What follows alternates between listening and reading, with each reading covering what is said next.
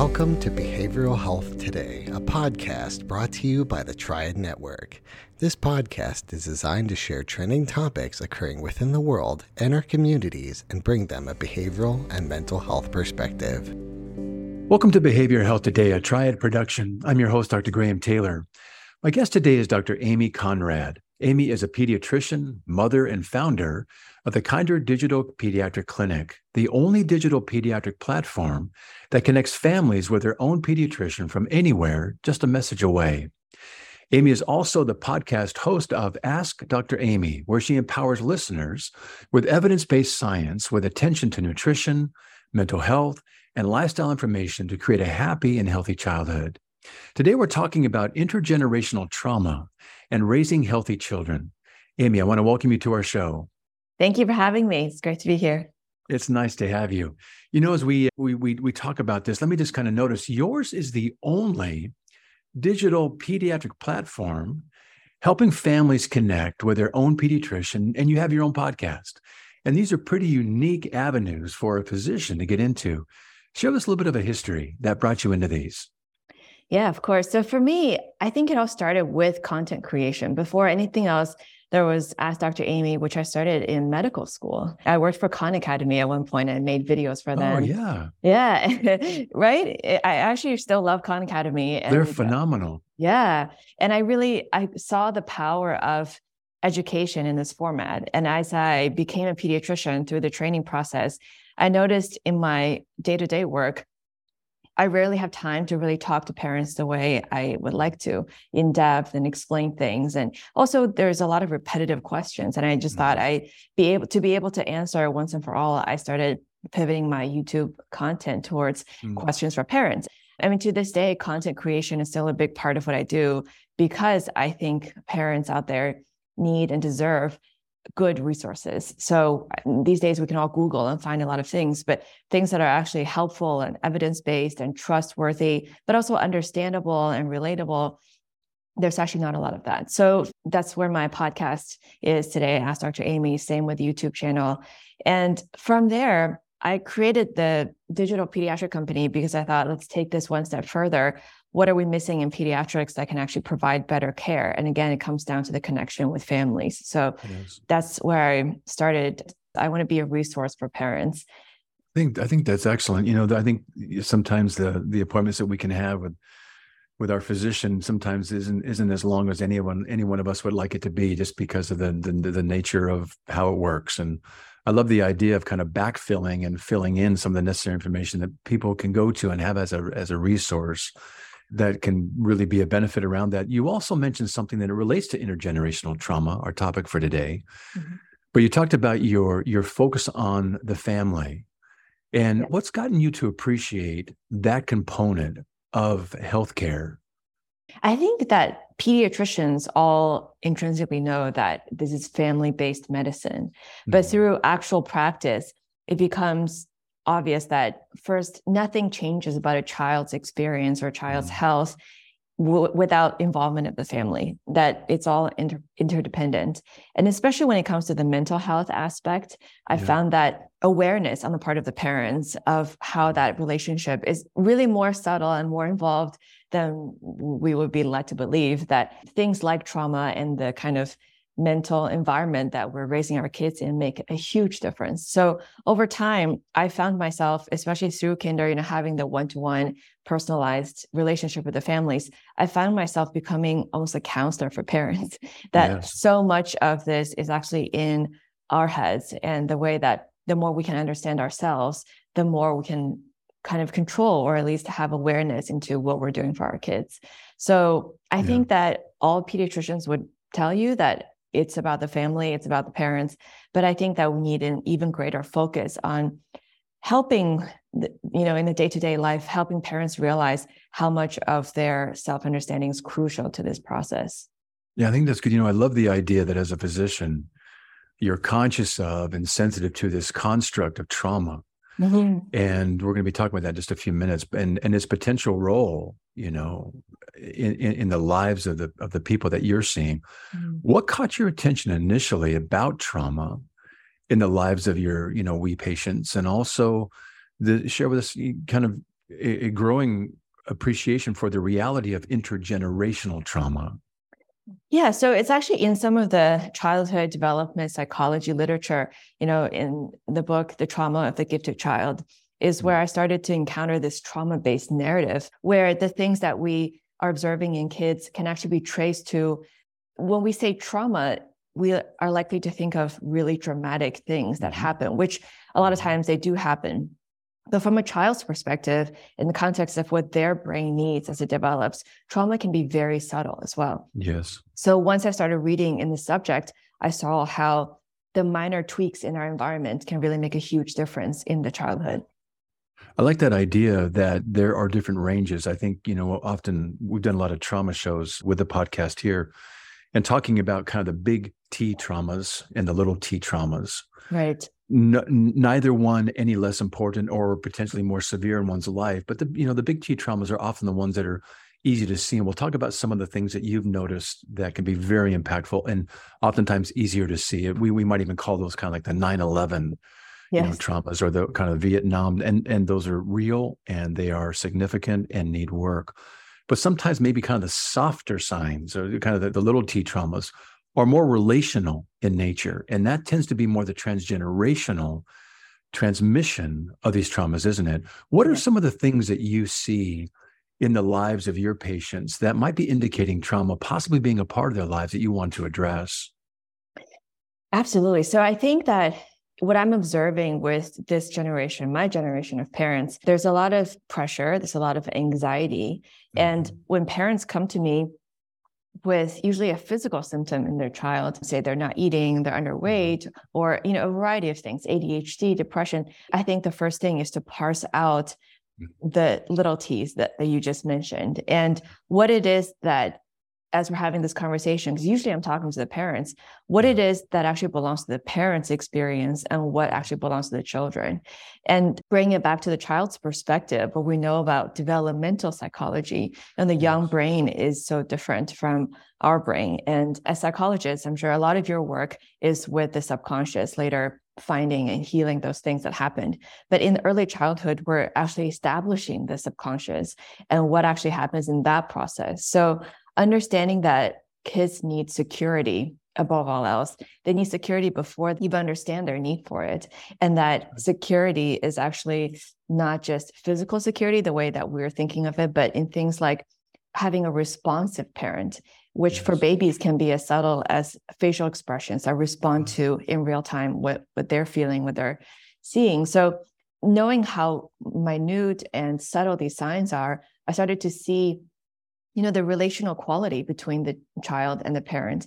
Is the parent talking about something from their perspective or are we observing the child? You know these kinds of subtle disconnect to me became a sign for how much is the parent in their own head and how much is this experience based on observing the child rather than projecting something that they have experienced. So it can be really subtle again and it takes yes. a lot of conversation and leading parents to being willing to be self introspective and seeing what could be there but i would say that actual science can be universal it can be anything yes. that comes up but once a problem is put on the table to really delve into the history of that how did they come into this understanding and the different perspectives and then to go from there yeah. Well, there's so many good nuggets that you just shared right there. Some really good things. One of the things I like to kind of grab is, you know, trauma. We, we think there has to be some kind of big insult that occurs. And in fact, many times with trauma that in fact occurs, but we can, I think we can broaden this definition.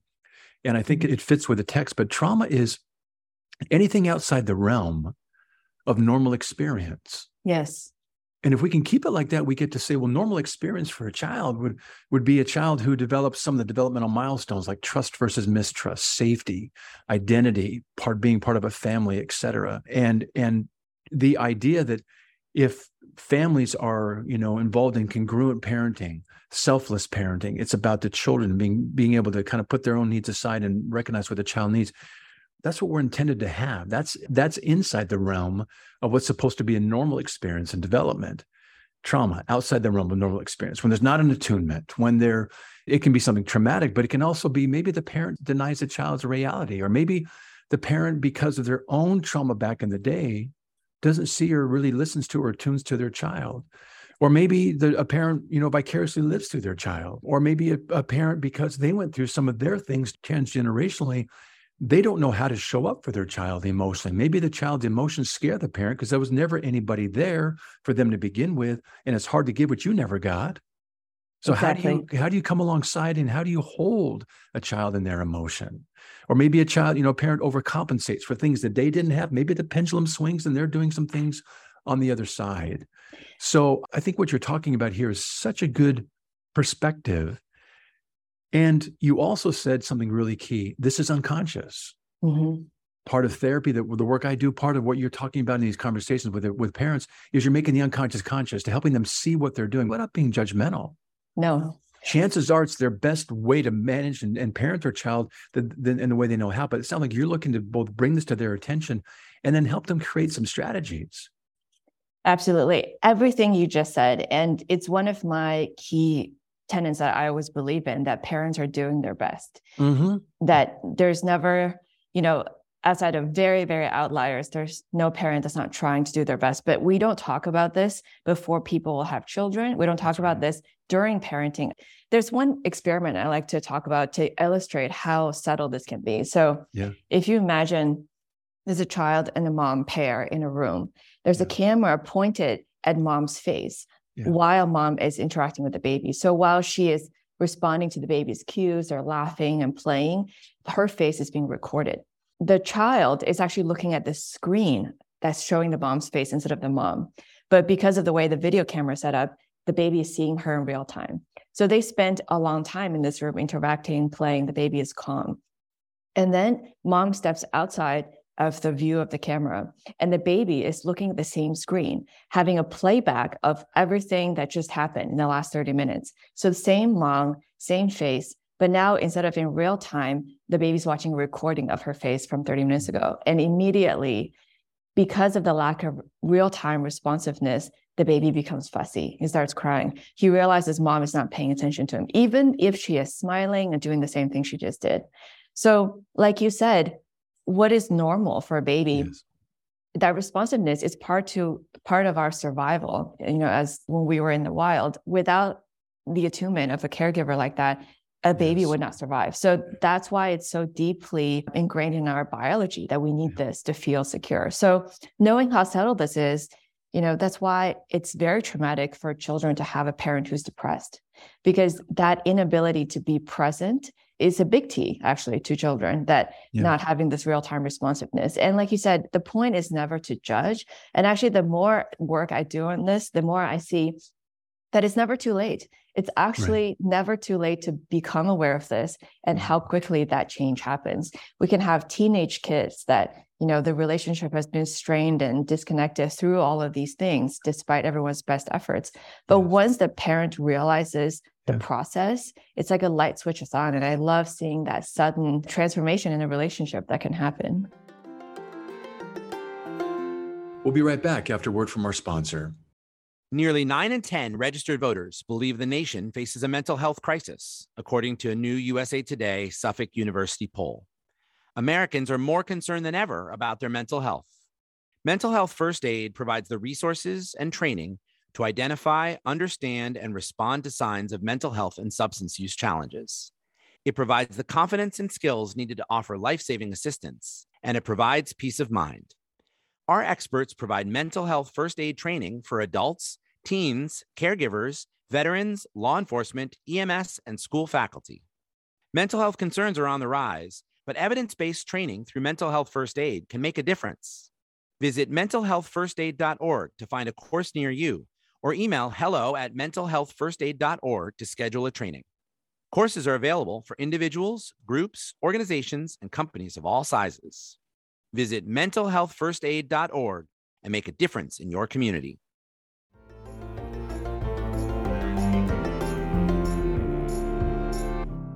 What you're describing is something so relational and we forget sometimes that you know, we're created to be relational beings that's yes. where our identity our security everything gets formed and and we I, I haven't seen that experiment i'm going to look that up but there's there's a similar one i think might have predated it in some ways it's called the still faced Mm, experiment. You can look it up on on YouTube. It's a very hard experiment to watch.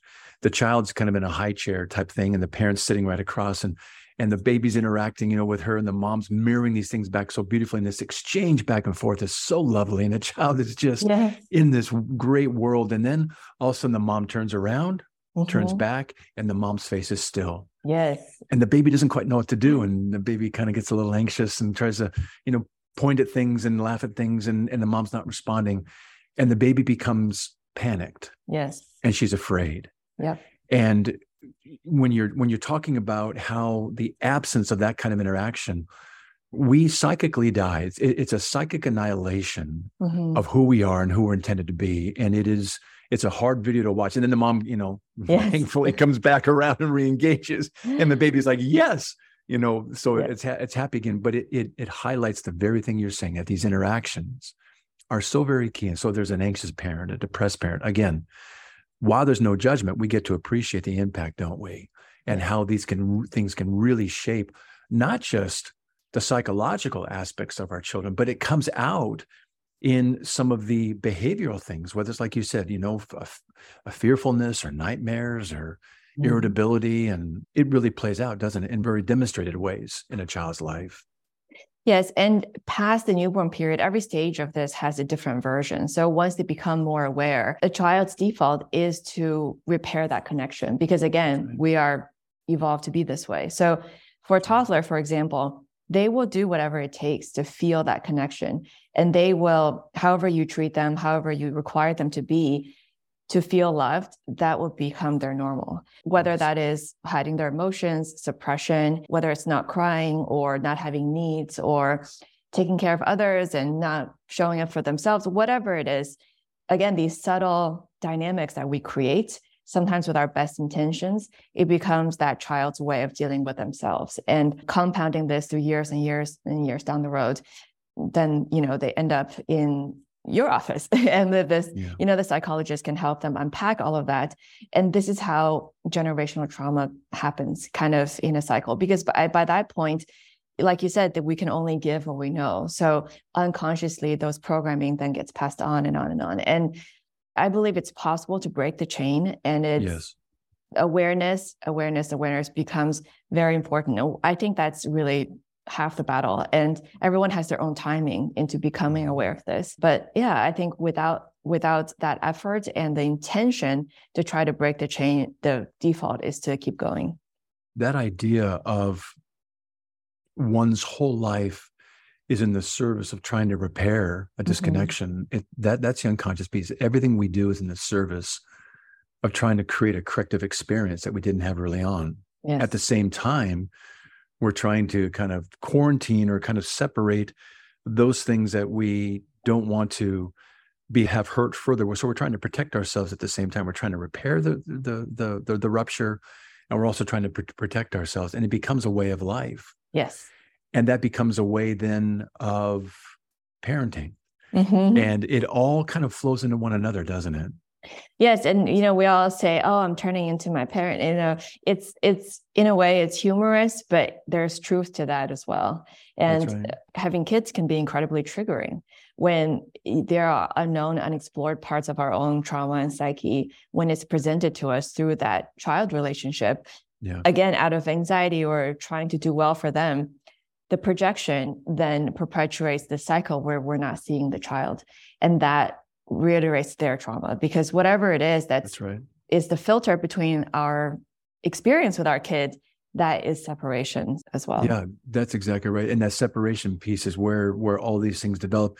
Let, us go back over for our listeners. Mm-hmm. As, as a pediatrician, trauma doesn't come in, you know, wearing a T-shirt that says, "Hey, I've been traumatized" or "I've got inter, mm-hmm. intergenerational trauma," but it comes in more behaviorally for children. yes What are some of the identifying signs again of trauma, potential trauma that you might, you know, in addition to doing all the things that you typically do, but relationally or other things you see? What are some of the identifying signs that you begin to kind of maybe mine down a little bit deeper and just to make sure? i think when things come up that i can't find a physical cause for for example if the parent comes in and tells me something as simple as my child is not eating but we put them on a scale put them on a growth spurt they're growing okay and i'm not Mhm. seeing any physical signs then that's where we take into account the mental side. What is beneath the anxiety of not feeding the child well? What's under the anxiety of everything in their experience as parenting? So oftentimes the the stories do come up. You know, if the parent has experienced the the traumatic things that they can talk about, things like, I don't know, divorce, PTSD, any kind of yeah. stress, natural disasters, COVID, you know, the things that they have gone through, sometimes they have enough awareness to say it out loud. But if not, then I go back and ask them, what does this remind you of your childhood? What is the fear? What is the fear underneath the concerns that you're having? Let me just stop you right there. That is a really sophisticated way, uh, truly, not just focusing on the child, but having the parent bring in some awareness, understanding of what part do you have in this? Not not not not in a judgmental way yeah. but in a partnered way to help make sense of what's going on in this moment that the child's presenting with. I love that.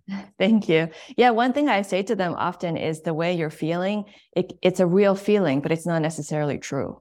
That's right. That you really feel this way and this fear is real but where does it come from? Because and i help them see that sometimes it's not based on reality. And then what does this fear do to your relationship with the child what is the you know the rupture or the repair that is happening or not happening because of it so i think that most of the time i find parents very willing to sometimes they're not and they're not ready and that's okay mm-hmm. but at, mm-hmm. and then at some point i feel like many are open to considering what is this reflecting back on me and it's it can be kind of a relief actually to understand that the thing that is so anxiety provoking to them there's another dimension there's another possibility of considering it well, sometimes, and you're kind of inferring this, but you're also helping the parent. yes. Maybe realize that maybe I've been carrying some things here that Absolutely. for me have been maybe unknown or unappreciated, but they're very much a part of my own life. Absolutely. And I think that without that component, parenting is so stressful because it makes us focus on getting the kids to do something. And that is always not a good way to come into any relationship. And, you know, without the boundaries, we talk about boundaries, and it's important to have boundaries with the littlest kids because they need to be respected and treated like their own person. But it's almost impossible to have that separation of boundary without realizing how much we bring of ourselves into this process. And it's really not about being perfect at all. I don't know any parent who can do this perfectly, but it's the constant effort and the cycles and cycles of becoming aware, losing awareness, becoming aware again, and then practicing this. So it's as simple as when the situation is triggering a feeling for us, practicing being able to take a pause before we react, take a pause and ask ourselves, what is this feeling in my body? Where is this coming from? And then trying to see what's actually happening to my kid right now. What are they actually doing? And then before we assign all the meanings and the motives and the things that then you know in the snap judgment we tend to project a lot of things on children that hopefully we can avoid with a little bit of a pause. I like that. I want to park on this part a little bit. So you might have people come in and this is for our listeners sake and i want to grab the things you're saying. You know a child might come in and in addition to the the wellness check that you're giving them, they, they might you know talk about nightmares or being kind of fearful or mm-hmm. maybe some irritability or you might find maybe some of their grades have dropped or maybe there's some disciplinary issues that are not that are not normal for a kid or maybe some avoidant things in the school and you you can you know you can track these things and is there something going on in the home is there some process that the parents are going through or something environmentally that the child gets to have that you know you get to have some awareness of and maybe the the parent gets to have an appreciation for wow i didn't even think about how these things could be impacting my child. And you know children don't have a frontal lobe and they can't they don't have a mm-hmm. self-awareness yet. So the only thing that they do is they act on they act out they behaviorally reveal and show. And if we want our children to kind of behave and do well we sometimes begin to squelch those behaviors because they're outside the realm of what we want them to need them to be. But all they're doing is kind of having a cry for help that says, Hey, there's something going on with me yes. that I'm not even aware of, that I'm hoping you pick up on the signs of. Yes. And you're helping, you're helping parents maybe more aware of what some of these soft signs really mean and how they can be explained as something of significance. Yeah, I like to help parents practice the thought that a lot of times it's natural for us to assign motives to things based on what what it would mean if we did that. So yeah. starting as early as early toddlerhood when they're going towards having tantrums and those behaviors if we hit somebody it means one thing And that's why it's triggering to see our kids do those things because we sure. don't want them to be violent. We don't want them to be A, B, and C. But it almost never means the same coming from them as to us. And having that separation of, again, you're not projecting your fear and your interpretation of their behavior onto them because there's judgment in that. You know, you hit somebody, you're a bad kid. And I think it's important for parents to keep in mind to they have to be the first ones to believe in the goodness of their children, that kids need us to trust them to be good. And I think that is a self-fulfilling prophecy. If we can separate the child from their behavior and try to meet them where they are in their view of what they just did, then we can address any behavior without harming the relationship. I think discipline is really important, boundary is important, and our kids need us to be able to provide that in a way that doesn't harm their sense of self or harm their sense of security and love. And that is, again, something that is all wrapped up in this. So, say a toddler is having a tantrum. I would say, number one, pause, see if you can give it a few seconds before you do anything. And number two, think about what it would mean if I did this. And then consciously tell yourself, it does not mean that the fact that they are doing this. And then number three, you know, thinking about what you just said, what has been different in our home have I been going through any stress? Because remember, kids are our mirrors. So is there something stressful to me that is perhaps making me less present or react in a way that they are responding to? And then, you know, meeting them where they are like a person, using words, getting them to share, and just affirming that you love them while you work on whatever the issue is. So separating your projection, and your fears from the presence. And I think kids really need us to show up for them like that, for them to know that your love is dependable, your presence is dependable, and they can, you know, be free to be how they are what, without fear of losing your love. Boy, those are good. I, I, I want to, as I'm listening, I want to, I'm just thinking, I, w- I would love to have you come back at, at, some point and talk about the importance of boundaries and yes. discipline. I love uh, that. These are, yeah. these are not things that we do to a child. These are things that we mm-hmm. do for a child. Yes. And it, it, it encourages their growth and and and that's such a key piece. And those have almost become bad words in parenting nowadays. And yes. we see the results of a lot of children really struggling because parents haven't been strong enough and courageous enough and maybe know how to mm-hmm. create necessary and healthy boundaries and discipline. But you're you're you're helping folks have parents particularly have a a really nice stepwise process to kind of just stop, take a breath, Yes. Your breath, breathe, reflect on what's going on, and say, "Hey, how do I want to enter this moment?" Rather than being reactive, let me be let me be intentional and let me get curious about what's going on. I might need to stop the bad behavior, but then I get to circle back around and say, "Hey, what was going on? And yes. what, what's happening?"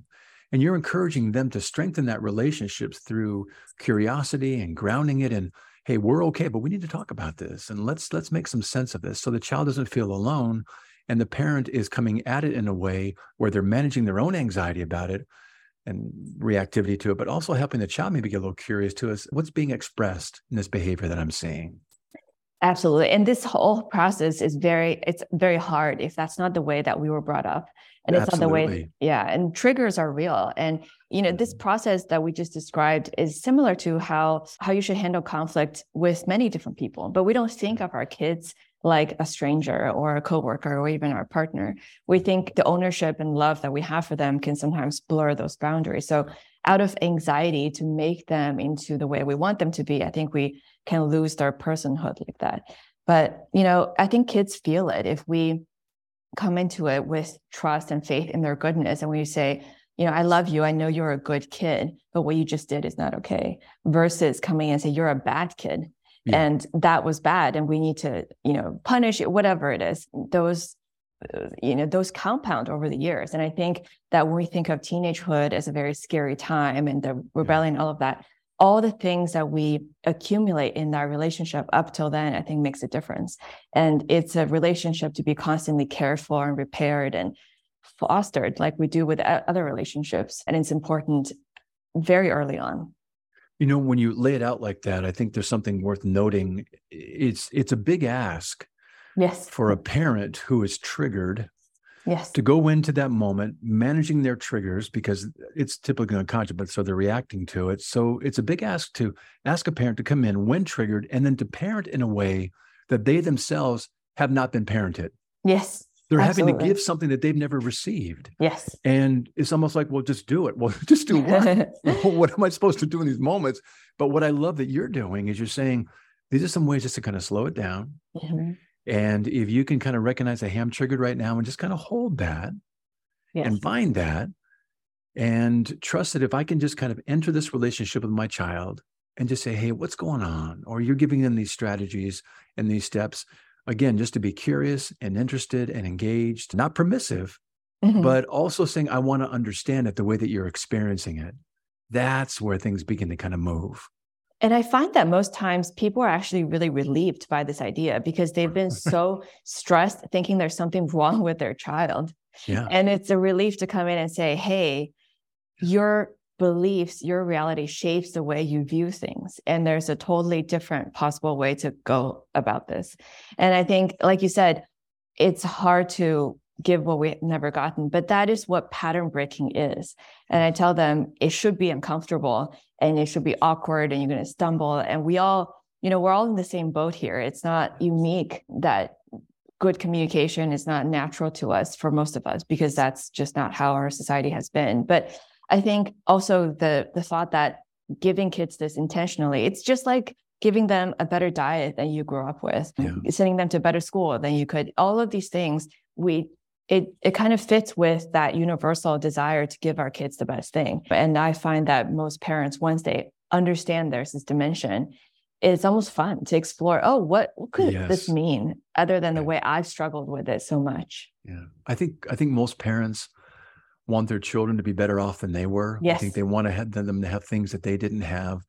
And you're talking about ways that we can kind of help them unlock that, managing Mhm. their triggers, maybe learning some new strategies to talk, to give what they never got. Yeah. But there's a vicarious healing that takes place for the parent themselves as well when they're giving that child and coming in differently in the way that they wish someone had joined them in childhood. Like you're saying, you, their, their child's getting what they need, and maybe the parent's getting some healing, and, and maybe the parent takes a parenting course, or maybe they read a book, Yes. or maybe they come back after reading some things and hey, run it by you or listen to one of your podcasts, and they basically develop a skill set and some emotional muscle, some Yes. affective tolerance, some emotional muscle to come into those moments anew. And therein lies the hope. Yeah, and it used to be almost luck that some people would have a parent who was raised Right. in such a way Yeah. that you know they they get to have this kind of environment. But it is possible to create that. I think intentionally starting anytime. So I think that's an empowering aspect for parents to understand. And yeah, I've seen amazing, amazing insight come to parents. And the more they practice this, like anything else, it becomes more natural and it's just a beautiful thing to watch. Well, you're kind of leading into something right there. You're saying, I've seen some of these things take place. Is there any story that comes to mind with a parent improving their own understanding of trauma and maybe supporting their child through some things? Yeah, absolutely. I mean, there's there's so many. Let me think. So I, for example, in Boston, we have a lot of families with very high achieving parents, and there's one family where they have two kids. The older boy is the typical overachiever, just like the parents. He is, you know, basically raises himself. He's perfect in every way. And of course, you have the younger brother who is He's creative. got to balance it out. Exactly. Exactly. Exactly. To balance out the family, his just nobody mm. really gets him because his parents and his older brother are so similar. And this mom comes in convinced there's something wrong with him. He's not going to be able to take care of himself in the future. He's not going to be able to mm. get a job. He can't even make it through school. And Dr. This- Amy, please fix my child. please fix my child. Exactly. I mean, this anxiety is so she's on the verge of tears because she Yeah. really believes that his life will be ruined by the fact that he can't perform in school and behave this way. So we brought it down to again where she comes from. And she came from a family where to be seen, you need to achieve. So there's so much connection, personhood, and a certain so a way of being. And her fear that her kid won't, you know, perform a certain way actually goes as deep as she's afraid that he's not going to be worthy. He is something's wrong with him. So, Yeah. you know, and that relationship has been very stressed by this. You know, of course, this younger boy feels like nobody gets him. And so why would he behave well? Why would he do anything for people who are just not going to get him? So you know our child it was step by step it's like two steps forward one step back but you know in the beginning i said even if you don't believe it even if you don't believe any of this let's try talking to him differently this week and you know asking open-ended questions and not jumping in to fix his response. You know asking what do you think about this? without immediately being like well you could do this better and this and this and this way so sometimes it's before the insight is even possible just mm. doing tangible practical things and even if you don't feel like doing it just ask this question and then listen. So starting from there you know helping her realize that different is not scary that her son is brilliant in his way and there's a lot of respect there that can be recovered and this child started opening up. And their the behaviors that were you know acting out getting attention all of that it's not perfect. Again it's not like overnight it's gone but they were able to talk about it. And if it's just amazing to see her almost rediscover this child. And he was already a teenager. And you know and i say this is only the first 14 15 years of your relationship with him. Hopefully you have decades more to go with him. It doesn't end at 18 so repairing that relationship whenever we can. I, I was very happy to have seen the progress they made. A couple of things come to mind is how much trust you develop with those that you're working with for them to allow you to pause with them and to suggest hey what if we just tried this? Let's let, let, us just mm-hmm. trust this process it might be kind of new and yeah.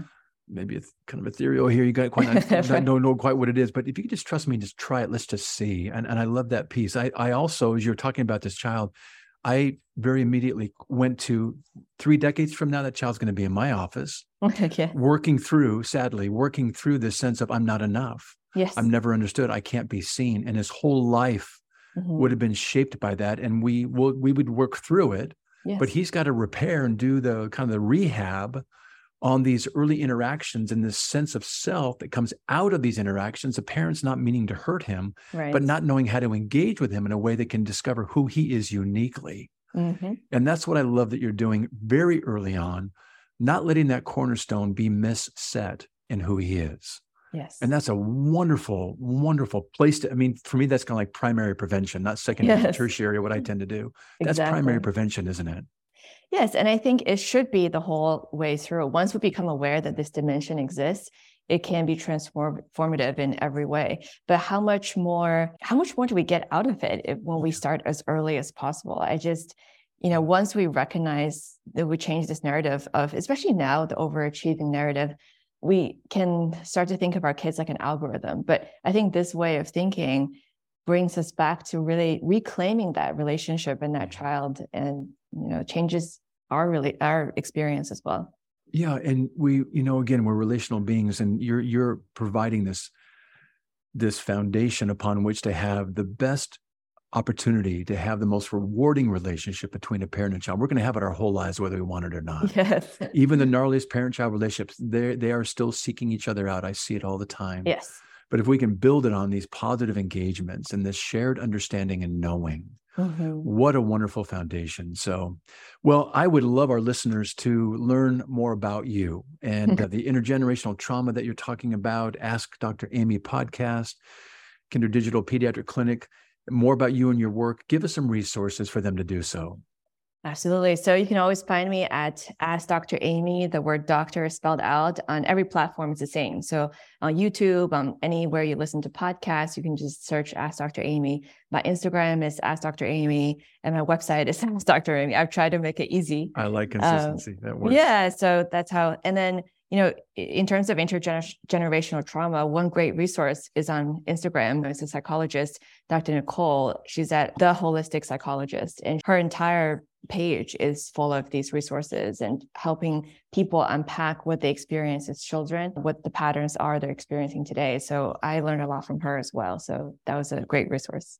Really good. In fact, some of the things I read off today came from just a, a reminder from her site the dot holistic dot psychologist. It's really yeah. a good site too, as well as yours. So thank you. Well, Amy, it's been wonderful to have you on the show today. I really enjoyed the things you're sharing, and thanks for what you're doing in that in this primary prevention way, and just helping people not just be experiencing good health, you know, through their in, in their children, but also really focusing on allowing them to have something that a lot of folks don't know how to engage or encourage but that's for them to have the best relationship that they possibly can within that parent child relationship. So nicely done and great to have you with us here today. Thank you so much for having me. Yeah, I see us all kind of working towards the same goal. Health is connected, mental, physical. So my work, your work, it's all the, on the same continuum. So great. Yeah. yeah, thank you for having me today. Great to have you here. Also want to thank you, our listeners, for joining Amy and me today. It's always great to have you join us. I want to remind you that our episode today and its resources and all of our other shows can be found on our webpage at triadhq.com slash BHT. So check out our webpage, triadhq.com slash BHT, and explore our archive of podcasts and other resource materials. Thanks again for joining us, and we'll look forward to having you back with us next time on Behavioral Health Today. We appreciate all the support from our community, and if you like our show, one of the best ways you can support it is by giving us a five star rating and leaving a review. Behavioral Health Today is a podcast part of the Tribe Network, all rights reserved.